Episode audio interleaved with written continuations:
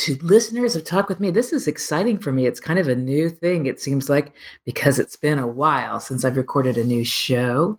As I describe what I do as at the intersection of art and mental health, I've been very far on the mental health side for a while, um, just back from the National Conference on Suicide Prevention and Suicide Bereavement, which shouldn't surprise you, includes many people who use poetry as one of the ways that they communicate with other people. Um, I love hearing those stories. I love hearing the poetry, but I love hearing people say to me, Oh, yes, I've started performing some of my poetry too. And these are some of the things that people have said to me um, in terms of using poetry as a way to connect, as a way to communicate understanding and belonging. And in terms of really having a good life belonging is a huge part of that. And so it's exciting to me again to to have that opportunity to to work with people who are open about things and they're doing it through their art and other people are benefiting and friendships are formed and lots of goodness happens. So this is exciting for me. I'm, i get to be spending this hour with our listeners and with a poet guest and I was doing a little reflecting on sort of how the original connection came with this person. And so before I go into a long story, I'm just going to welcome my guest, who is Scott Thomas Outlar. Hey, Scott, how are you doing?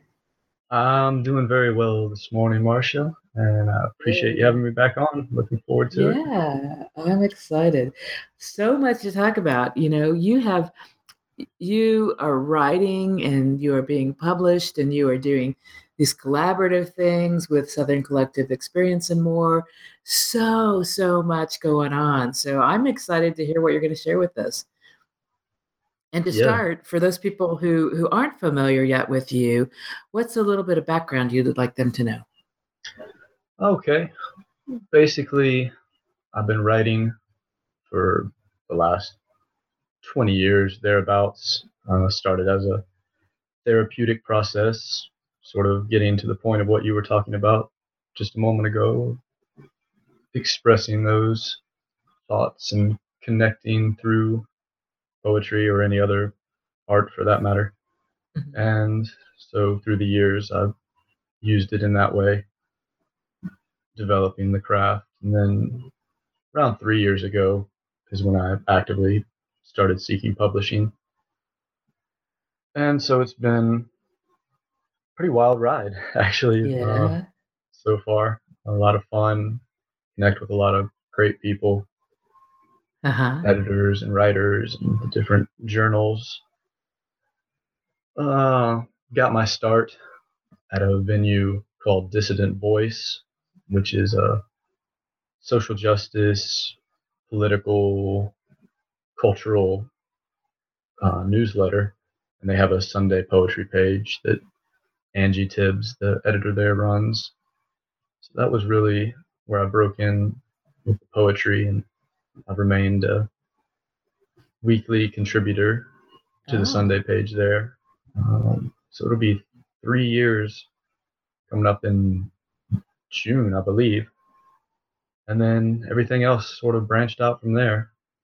Started seeking a lot of other venues to try and get my work in front of people's eyes and uh, put out a few books since then. And this last year started editing uh, at a few different journals as well. And as you mentioned, the Southern Collective Experience, have a lot of great times with the folks there uh-huh. and the events that we put on. And I also run my own website called 17 Numa, where I keep updates on all my publications and any other fun stuff that's going on. Yeah. And and I love because you told me this before that the number 17 is an important number in your life. yeah, that's right. We did talk about that. Uh, my old baseball number was sort of the uh, the previous life. uh-huh. I'm in my second incarnation now. Uh, uh, it's funny how for me baseball will come up with it's come up with a variety of poets. You know, their passion for for baseball, the the love that they had from playing at whatever points in their life and things like that. Uh, the, the person who is uh, our most recent poet laureate of Kansas, Eric McHenry, has this wonderful poem about a very not known uh, baseball player who hit the what probably the longest um, hit that's been documented, you know, and and so he has this beautiful poem, and and it's like, oh, this is so much fun because all these things come together in different ways. Yeah, that's wonderful. That take the, uh, I think it might come from we started off as athletes wanting to be in the major leagues, and then that hopeless dream died, and so we became poets, which is even the harder thing to accomplish. double down and uh, try something more. Although becoming a poet is, is obviously something that you're doing very well. I had to laugh when I was looking at 17 Numa because there was a, a quote in a blog that I was reading. Um, it's it's part of one of your April blogs, and it's it says in the moment, in the moment you stop taking everything so seriously, you realize just how truly important everything really is and I was reading this and, and the whole blog, and then I noticed the date of publication was April 1st. this creates a whole level of meaning. wow. I don't even think I realized that when I posted that.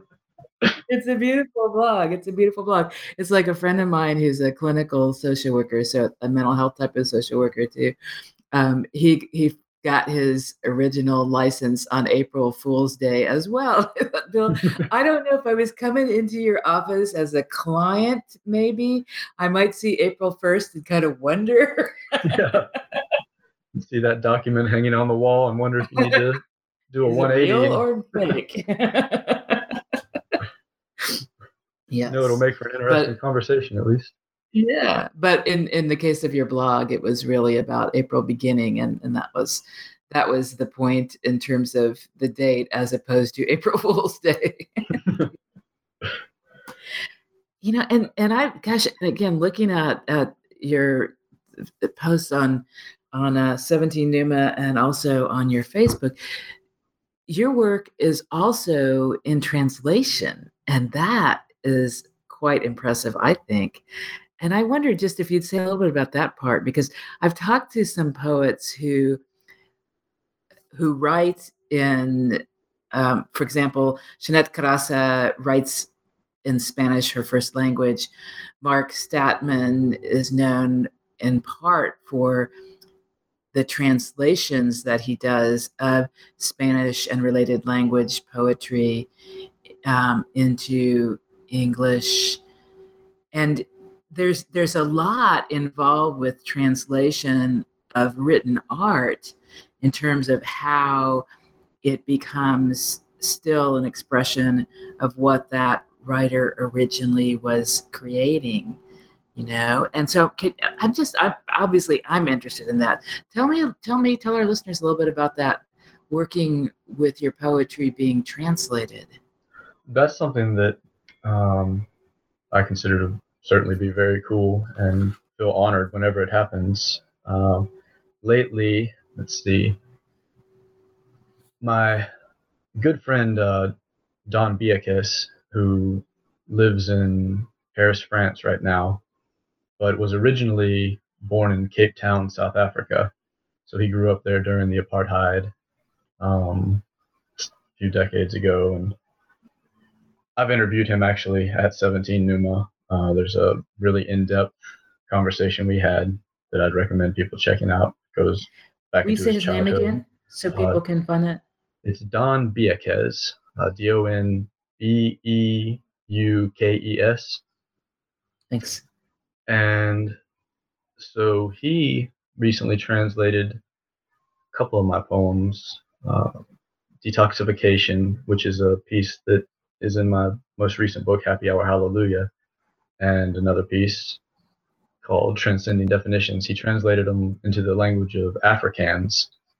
Um, and then, even cooler than that, he recited them to his SoundCloud page. So, and he has a wonderful reading voice. he's a, he's a singer and a member of his choir there in France. So, listen to those several times. It's it's a mm-hmm. very surreal experience hearing one's work mm-hmm. in another mm-hmm. language. Yeah. And so that's something that happened recently. And then Subade Sayednia, and I apologize if I'm saying her name wrong because the only communication we've had is through Facebook and social media, so I've never heard it pronounced. Um, I hope I'm doing it justice. uh, she is putting out an anthology, a bilingual anthology called Where Are You From? where she took some shorter poems from I think 50 people and from all around the world and translated them into Persian, uh, Farsi Persian. And that'll be out sometime this month, I believe. So I'm looking forward to seeing the poetry in that language too. Uh-huh.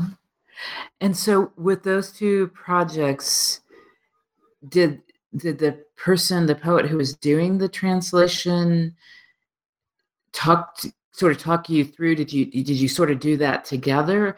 Because one of, one of the things that that is I'm aware of is a particular challenge just from my own little introduction to a couple of other languages is there there are different meanings I don't know. It's it's not like doing rote translation in terms of translating written art into another language. It has to be done in a way that really captures the meaning, which which isn't just from the literal. This word means this in this language, kind of thing. You know, you know. I mean, can you can absolutely you give me insight into that? Well, that was. I understand what you're saying. Yeah. Because especially with poetry, when there's different connotations to words and they yeah. might be trying to use two different contexts at the same time and so mm-hmm.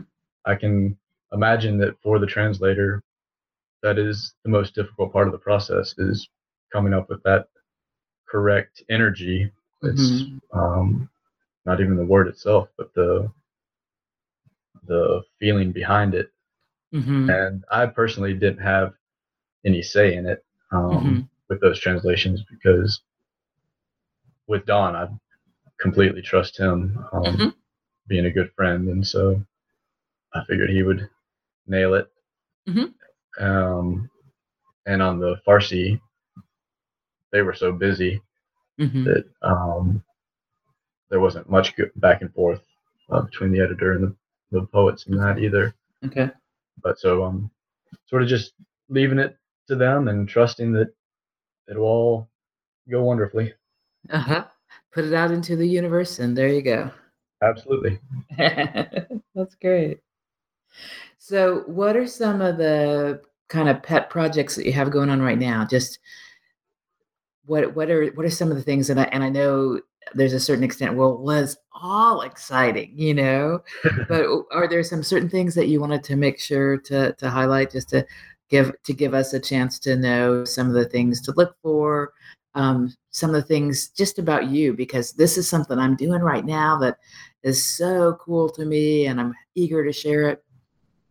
So I, i'm opening up that conversation for you to direct. Okay little open-ended pathway here. I'll see where i can take it um, i think for me the last year or so since the last time that we spoke I've been focusing more on trying to get out and perform at more events. So that's mm-hmm. really become the part of my craft that I'm working the most at developing and gaining that confidence in front of a mm-hmm. crowd on stage. And mm-hmm.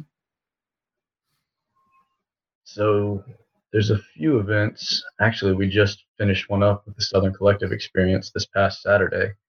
We do an event called Collective Sessions, mm-hmm. uh, bi-monthly at this cool little intimate venue called Good Acting Studio, and it's in Marietta, Georgia.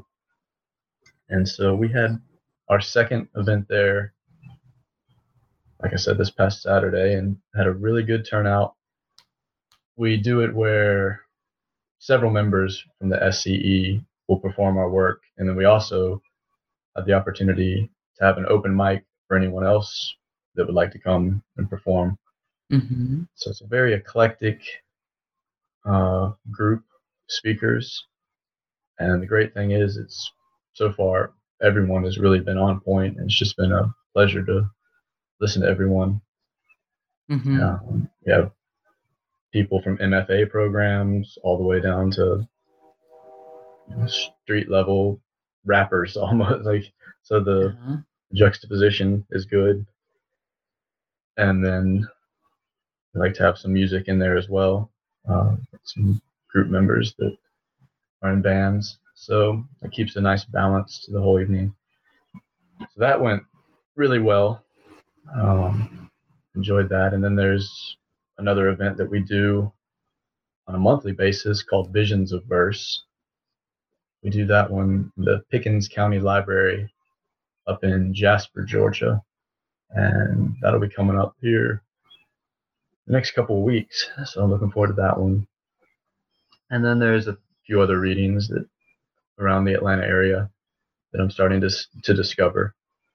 So that's one thing that I, I've really been into lately.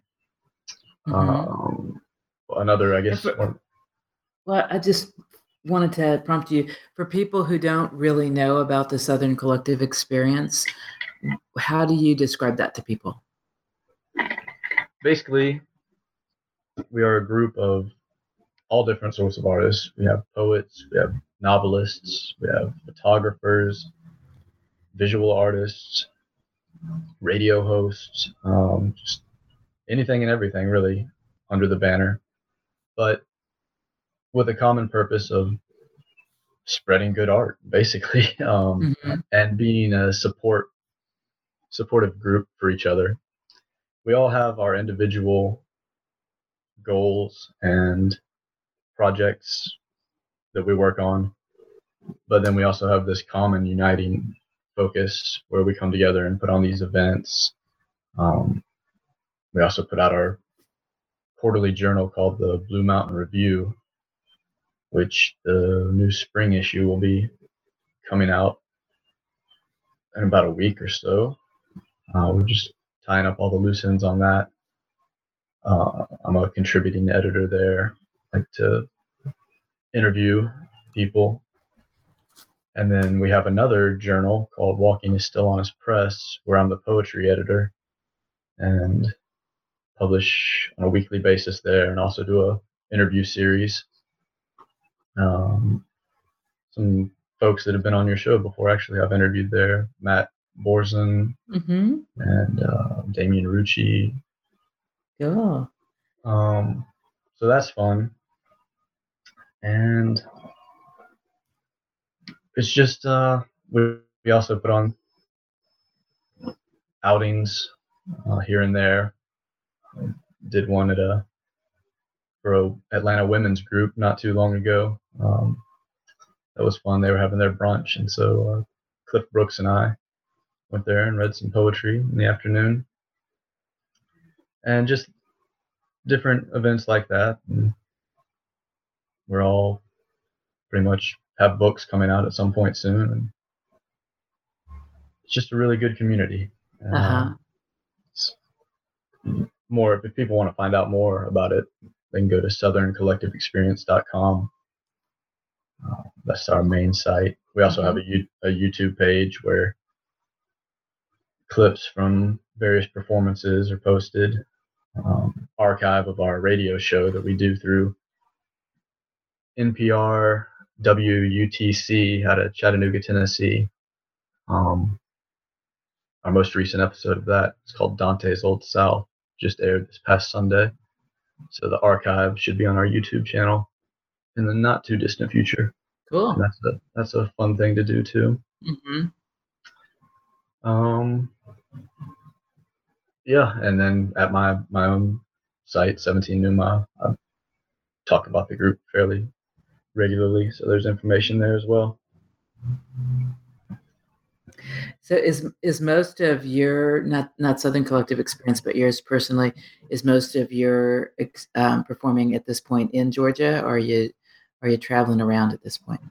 Um, mostly in Georgia right now. There's, I've been invited to do a workshop over in India, uh, Silchar, India, that I'm trying to figure out the scheduling and finances of at this point. So Mhm.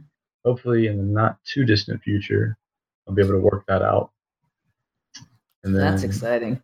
yeah, it's uh, a little overwhelming to think about, but also very exciting and looking forward to it. Um, I was hoping to get out there earlier this year, but the logistics just didn't quite work out. There was a festival I had been invited to, so the invitation got pushed back, and this time I'm looking to seal the deal. Great. Uh, also, possibly might be going over to London at some point in the not too distant future with a fellow poet named Heath Brougher, who is an editor for the magazine called Into the Void, uh, along with Philip Elliott. And they're going to be doing a launch party of some sort over in England, I believe it is.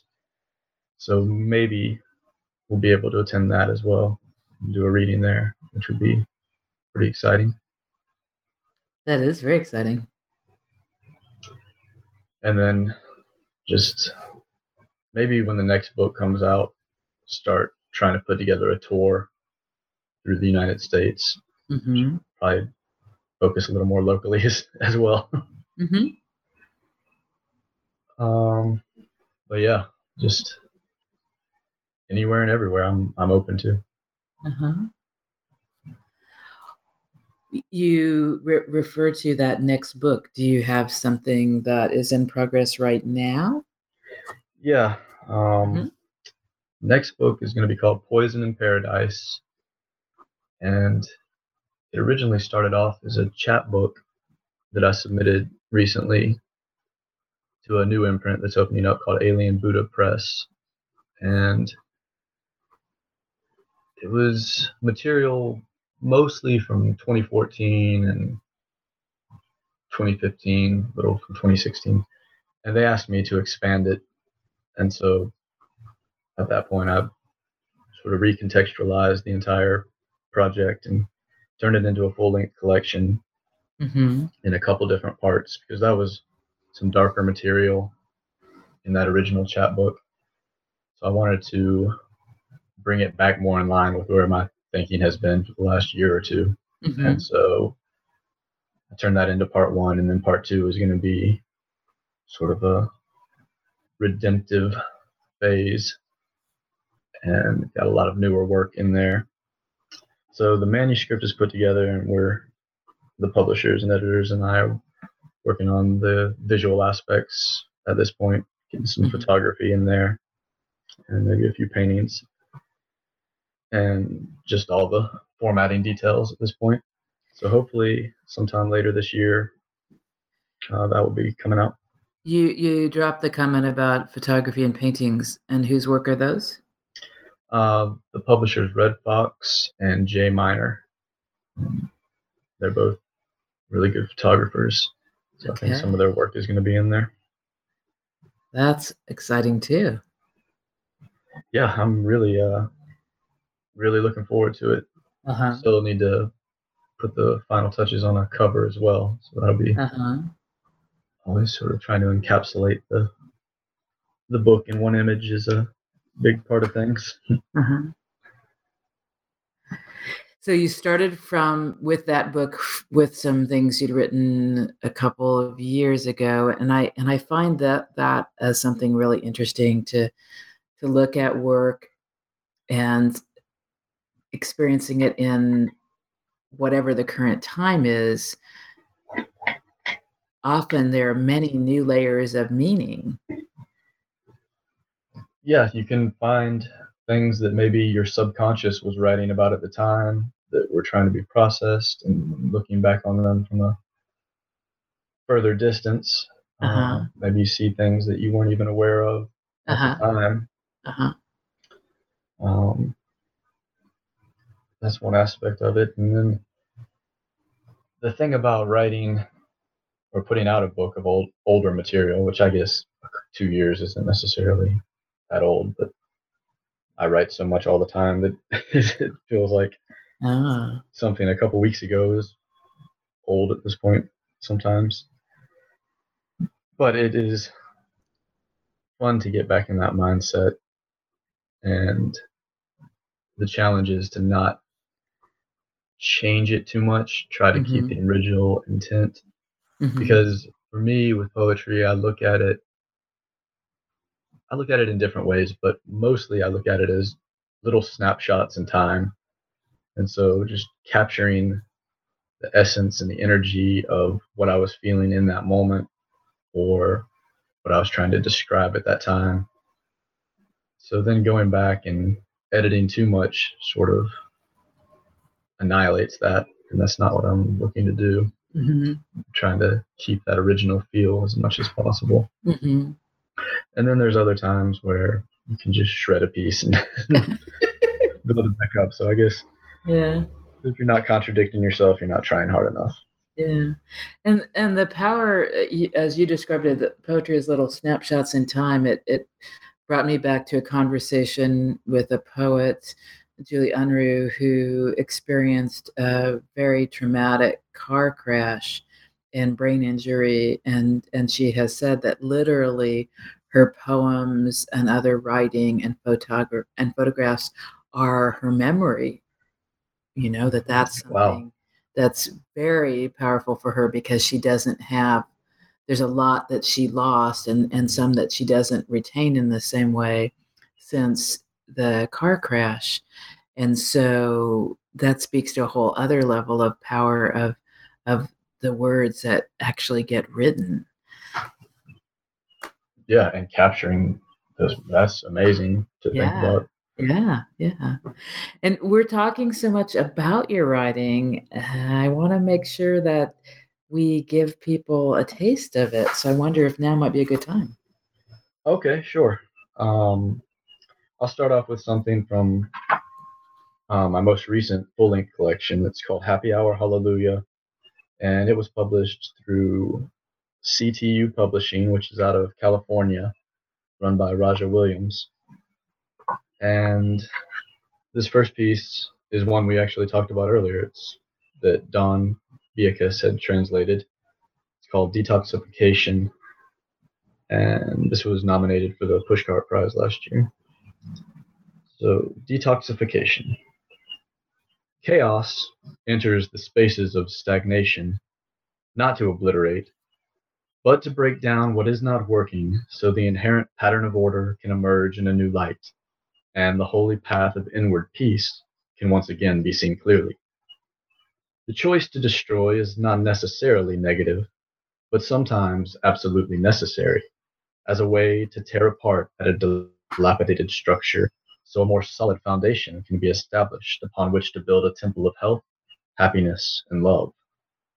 Life is not always easy, but the trials and tribulations are inherent in the process of progression as a way to push evolution forward and the challenges that naturally arise are a godsend of grace presented to teach the lesson that we are creatures of adaptation and survival. Very true. Very true. I want to leave people bef- with the, that poem to be reflecting on, and we're going to take a short break. Hear from a couple of the Lawrence, Kansas businesses that sponsor lawrencehits.com and then I promise we will be back with more talk with me, with Scott Thomas Outlar, and there'll be more than another poem. That's for sure. So we'll be right back. Thanks. Welcome back to More Talk with Me. This is Marcia Epstein, and my guest is Scott Thomas Outlar. And I must add that our producer is Daniel Smith. And so we thank Daniel for making it possible for people to hear the show because I'm not the one who does that part. So thank you, Daniel. And Scott, you just shared that lovely poem, Detoxification, and you got people thinking about things in their life in so many different ways and and the need to not resist change that you know, eh, when I think about it from my perspective, one of the things that I often say to people is honor where you came from, how you did things, and you still have the opportunity to move forward in new ways. You know, it's not about blaming yourself, criticizing yourself, shaming yourself because there are these things. It's it's about moving forward and knowing that we we are informed and learned and the people we are is rooted in all of those things, all of those challenges and opportunities and good luck and bad luck and all of that. So so the the concept of detoxification and major change to me is really positive and and I always like to remind people of that. Well, I think that was beautifully said. Uh, I think the uh, the dedication of the book is to constant, continual, progressive evolution, and as individuals and as a species.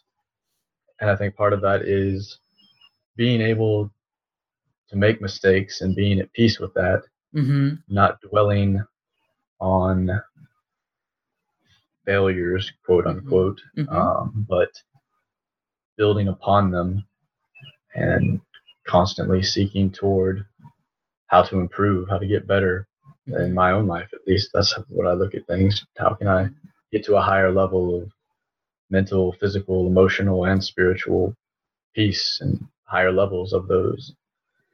Part of that is digging through the shadows mm-hmm. of subconscious and using those, as you just mentioned, in a positive aspect instead of getting stuck in the mire of dwelling on what might have been or could have been or or was and was not enjoyable at the time but mm-hmm. once shining light on those shadows uh, can bring a more full uh, experience into mm-hmm. life so did you think about stuff like this when you were a baseball player too uh, yeah maybe that's why it didn't work out my mind has been uh, running 24 7 my whole life, I think. Uh-huh. Um, and not always did I have a grasp on it. And I think maybe it ran around in circles a lot in the past. Mm-hmm. Now I think I, with the writing, I can focus it uh, with more intention toward more positive goals where I have for the most part, more control of it rather than it being the hamster wheel that controls me. Mm-hmm. But yeah, I was a pretty quiet person through my adolescence and teen years. Um, with the existential dread of the universe running through my mind and heart. Uh huh. Um, I say that jokingly. Um, it wasn't as much fun back then. Right but to the point that we were just talking about it, I smile at it now because uh-huh. I I love where it's taken me in life. And yeah. If I hadn't have gone through such experiences in the past, then I wouldn't be who I am now. And exactly. So I'm thankful. Uh, I think that's a big part of it too, is learning to be thankful for those struggles, because and those gauntlets that have to be run early on they end up leading to new paths that would have never been discovered otherwise. Mm-hmm. And that doesn't have to mean that we are glad that we went through every single one of those things, but yeah, that's true. Some of them, some of them, it is okay to just put put in a file cabinet and throw away the key and forget about it. or or to to acknowledge i guess for me it's I, i'm not a person who believes that everything happens for a reason and and that that it doesn't make sense to me because i know and hear too many stories of terrible things that happen to people and i don't think there's some people who deserve that and some people who don't. I think sometimes we have bad luck and sometimes we have a lot of bad luck. And still those experiences inform us. Those they they become ways for us to become more compassionate. you know, to get back to that quote from your April 1st, you know, to to realize how truly important everything is and how that's different from just taking everything seriously. You know, there there there are ways that we grow and gain perspective. And we do that in a different way, I think, when we've had some harsh experiences in our life than for somebody whose whose luck has been pretty consistently good. And so truly they don't understand a lot of things that other people experience. I think there's a lot of truth to that for sure. And what you said about not everything happens for a reason, uh, I I agree with that too. It's more we can give reason, our own reasons Right. to why we think those things happen, and we can create almost our own philosophy or perspective around them. And so take those not so nice experiences and contextualize them in a way that Mhm. sort of plants new seeds in our consciousness. Yeah. And and truly at the the conference, the national conference I was just at, one of the things that we were talking about was the importance of making meaning of our experiences. You know, that in terms of not being just burdened with hard things that happened with us, but actually when we transform them by making meaning of them, then we're going forward in a way that we're not weighed down you know yeah those things are part of us but but we aren't weighed down in the same way so i, I love i love the way that your poetry speaks to that and so i want to invite you again to share another poem Okay. Um, I think I'll do some newer material, and this is a piece. It's actually in the current issue of a bilingual magazine that's in Hindi and English uh, called Setu Magazine, and I'm the spotlighted author this month. This is one of the poems from there that will also be in the upcoming uh, book. This is called Numbers Game. Let's stay awake through all hours of the night, here with the pillows, and talk about heavy subjects such as whether or not soulmates actually exist. Or let's get sloppy drunk to receive the revelation that the sky is set to fall in 11 hours. Age is just a number, it's true, until it kills you. Platitudes and empty promises are not one and the same. I've consumed them both in triple doses. One keeps me high as a kite most of the time, and the other always leaves me in the lurch. Prophecies and hand me downs predict a righteous future. I saw you up there screaming for your silver, but even if you collect a pile of jewels and gold, you'll still be starving and cold by the time you taste your grave. It's numbers game.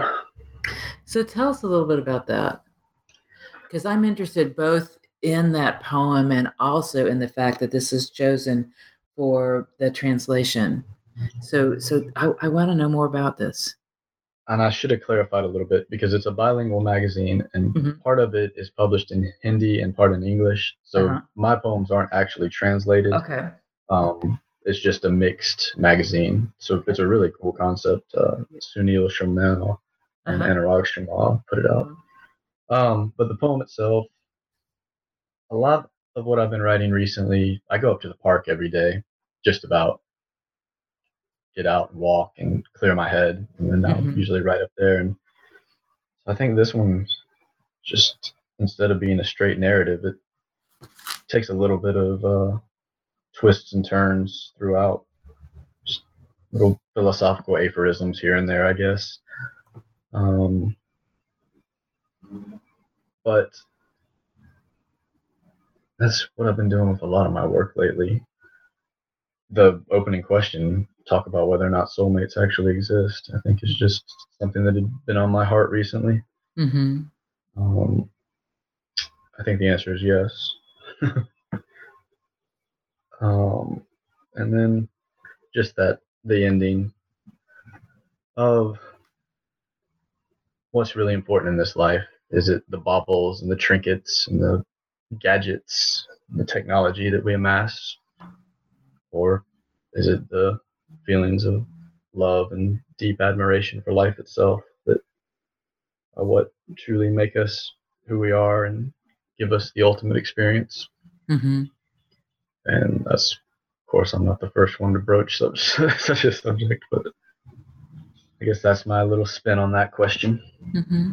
Well, and I think, you know, as you say that, from my perspective, the world changed with the November 8th election and and the sense of what values are being espoused from the the leadership of this country and espoused both by words and also by what is known about this person's way of living. You know it's like we need those reminders about you know what what is important is it important to have the money to have a gold toilet or is it important to be kind to people for example? Exactly. I think that cuts right to the quick.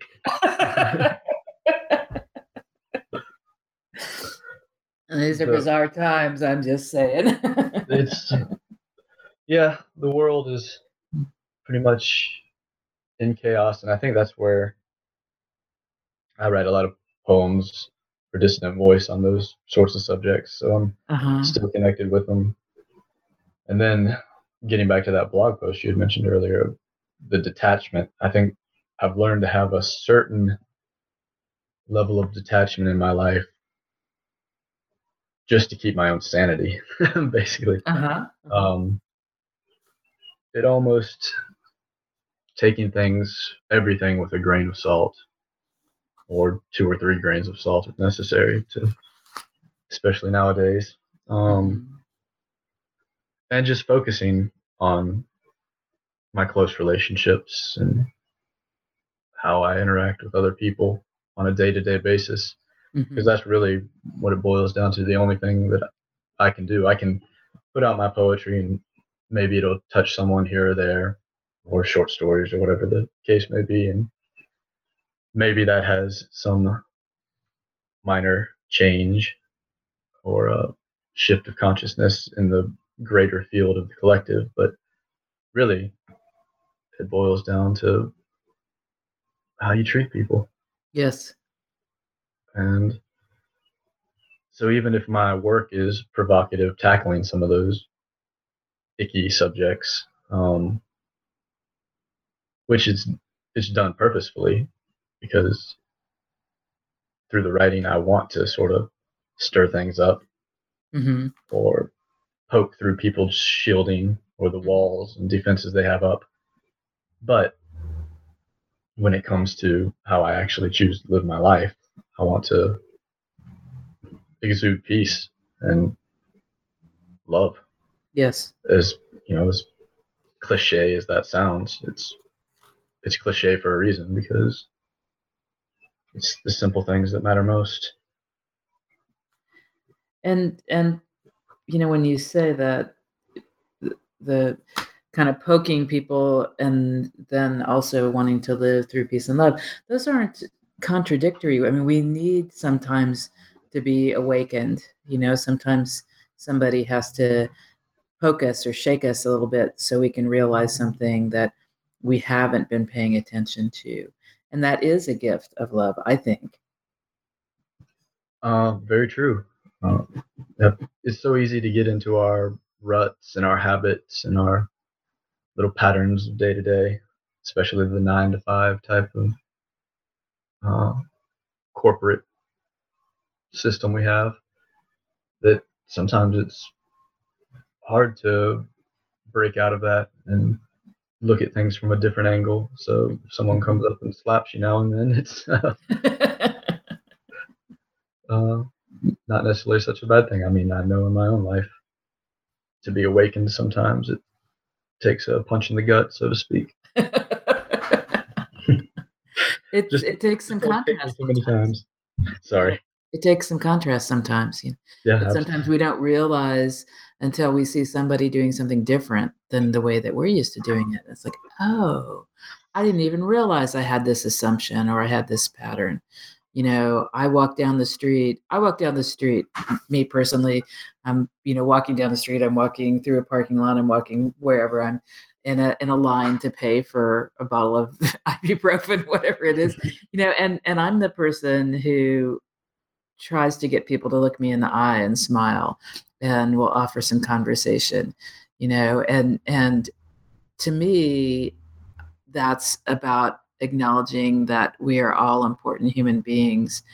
And for some people i realize it's annoying to them and it's not that i do it because it's annoying but it's it's what comes naturally to me and i hope they at least think about that you know i hope that the person in, behind me in line who's who's saying derogatory things because the line's moving slowly hears me say to the person who's there gosh it seems like it's busy today and it must be hard because some people are not being very nice to you, huh? exactly. Plant that seed of compassion. Because the next time they're having a rough day and then someone's treating them that way, maybe it'll click. Yeah. Oh, yeah. Yeah. But I, I love that idea of smiling to people and yes. or just giving them the head nod and acknowledging the presence yes. as another human being yes. sharing this space on earth yes uh, everyone's so locked into their gadgets and their program what they have to do that day yeah uh, because I'm, I'm similar I, I, like to smile at people when i'm at the park and uh-huh uh, do a little dance maybe that's going a little too far. Well, I mean there, to scare them off. That, no, I think that's great. There was a there was a meme I think I saw on Facebook that was dance like no one's watching because they aren't. They're on their technology. Very sad truth. the only one watching is Google from space.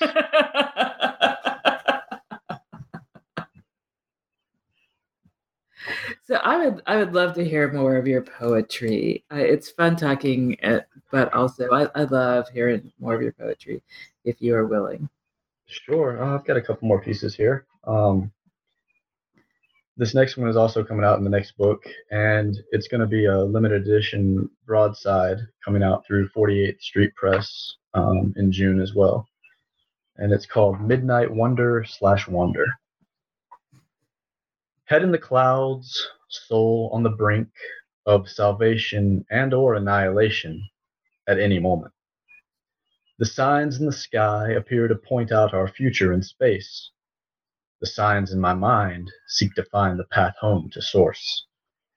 But the signs on the street are marketed for entirely different ends, singing their songs about realtors who have erected new neighborhoods as far as the eye can see in this suburban wonderland.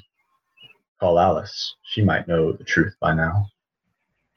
Chopping down trees, chasing deer from their home. Come meet me at midnight, my friend.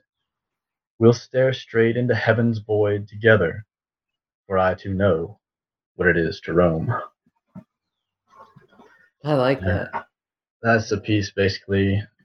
The area where I'm living, they're cutting down so many trees the past couple of years, and it's chasing all the animals out of the woods. Uh-huh. So even in this neighborhood I live in, where deer had never been seen before, uh-huh. I was out on the front porch around midnight not too long ago, and all of a sudden a deer comes trotting through the front yard and makes it to the pine island and just stood back and stared at me for a while, and it was a very interesting and cool moment.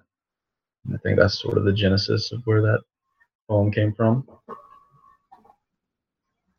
And it's the wildlife issue is it's complicated because you know part of it is climate change part of it is animals trying to adapt. You know a deer in an area where people drive cars a lot is not as safe as a deer in an area that's not as populated by people with big metal machine. exactly. so it's like, yeah, they're beautiful, but oh, it's probably not so good for that critter's life, you know, depending on what the area is like. And that's it's so it so there is that that mixture of, you know, it's beautiful, but it's also a little scary. I remember reading having a poem read about an armadillo, armadillos being uh, hit by cars and being on the sides of the highway and I asked the poet where he was, you know, that he experienced this, and he made reference to a certain part of Kansas, and I looked at him, and it was like, I grew up in the Texas Panhandle, and that's the only place I've ever seen armadillos. And I'm pretty sure they're not supposed to be in Kansas. And he's like, Yeah, climate change, you know? And so we we really need to be aware of these things and do our parts. I'm just saying. Agreed. Yeah. Yeah. I have a, another one here if it's okay. Oh, yes. All right. This one is called It Doesn't Matter Where, It Only Matters Who. Let's hit the road and head west for a while, or turn the compass due north and set sail for the Great Lakes. Let's wake up each morning slowly and talk about our dreams before conquering the day. Let's catch a plane to Egypt, land in the middle of nowhere, and start walking through the desert, guided by the siren call of the Sphinx. Let's write a romance novel with our actions in real time, bringing all the words we haven't even imagined yet to life. Let's take a trip to the luscious jungle and set up shop in the trees, or catch a cruise to Italy and lounge in the shade by the sea. Let's sit and feast for five hours straight while I drink deeply from your lovely eyes, and then stroll through the park hand in hand, chatting about this and that, until we've solved every subject under the sun. Let's burn so bright our hearts can't help but remain aflame forever. Let's laugh so much we begin to make music with our smiles together. That is beautiful. It's beautiful. It's so touching and beautiful. And how recent is this poem? That one is very recent. Um, uh-huh. Written for my girlfriend, Mindy Jean. It's dedicated to her. She was just in town for the weekend and had a wonderful, wonderful time. Yeah. Because it truly is about who we're with, as you're saying, you know. I think that, I'm realizing that more than ever now yeah, at this point in my life. Yeah. Makes life a whole lot more fun. Yes. And you can find fun anywhere. exactly. That's the cool part, you know. It's like it doesn't matter if we're some fancy place or not, you know. It's like we're together and we're we're really being together and it's beautiful. Yeah a walk in the park here is the same as a walk in the park uh, across the sea.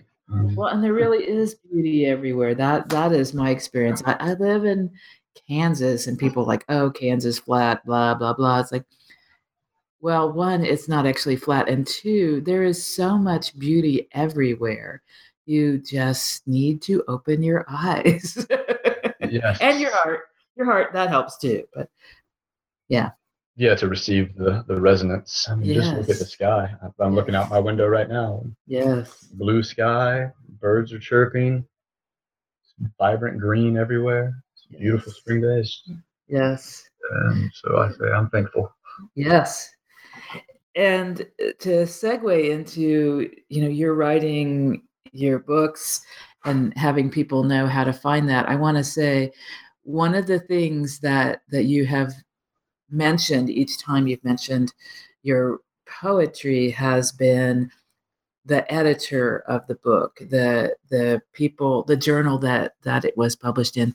Those things that remind people that you also appreciate those people who's who are getting your work out into the world And that's a very important thing, too, is that we see ourselves in those connections, you know, that you, the writer, also appreciate that editor, that publisher, you know, and, and you're letting people know that by making sure their names get out as well, which I think sometimes people forget that. it's like, no, it's important to acknowledge everybody, you know. And and I will say from a different perspective, one is I believe in buying the books and I believe in buying the art that you can instead of buying the expensive coffee beverage, you know, even if it's a greeting card with a reproduction of the photograph, you know, whatever it is, to buy it and to buy it as locally as possible. When you go to readings, buy from that writer, for example. Buy from an independent book bookstore or small press. If you must buy on Amazon because that's the only way, okay, I'll give you that. But most of the time there are other ways and they they more directly nurture the art, the artists and the people who are getting that out to you. So that's my PSA about putting our values out there with where we spend our money. and um, here, here, I second it. So before we end, remind people again about how they can find your work. Okay, the main hub where I have links to all my publications and interviews I've done or conducted and reviews and links to the publisher sites where books can be direct, bought directly from the publishers is at 17numa.wordpress.com. Um, uh, it can be found on Facebook. I'm on Twitter at 17numa. And probably Facebook is the best place to find me. That seems to be where I network the most. So, you know, send me a friend request. I'll be happy to talk with anyone. And it's easy because I'm guessing there's probably not another Scott Thomas Outlar that they're going to get confused by when they try to find you on Facebook. Uh, I don't believe there is. So that's, that's definitely a good thing. And for people who are in Georgia, they they can find you live and in person at readings at some Southern Collective experience events. There are lots of different ways. And so I hope that that that continues to happen. I hope there'll be an opportunity for you to also be traveling a little bit around this country as well with people having the opportunity because there's nothing better than being in the room and having that poet being able to see and hear them reading their own work to me that's that adds a whole other dimension to it. And so the, those opportunities are great. And it's one of those things i encourage people you know when when you're traveling that's one of those cool things to do. Check out are there readings going on where you are at the time you're there? You know you may stumble onto something that you had no idea you would get to do. And even better if you're sharing it with somebody that is somebody special to you that whole thing about it's who you're with all those good things. So, Scott, I, Scott Thomas Outlar, I'm saying the whole name again. Thank you so much for joining me today on Talk with Me. Marsha, it's been a pleasure. Thank you for having me. You are very welcome. And listeners, I know you enjoyed this and look for Scott online and buy those books. Thanks and goodbye.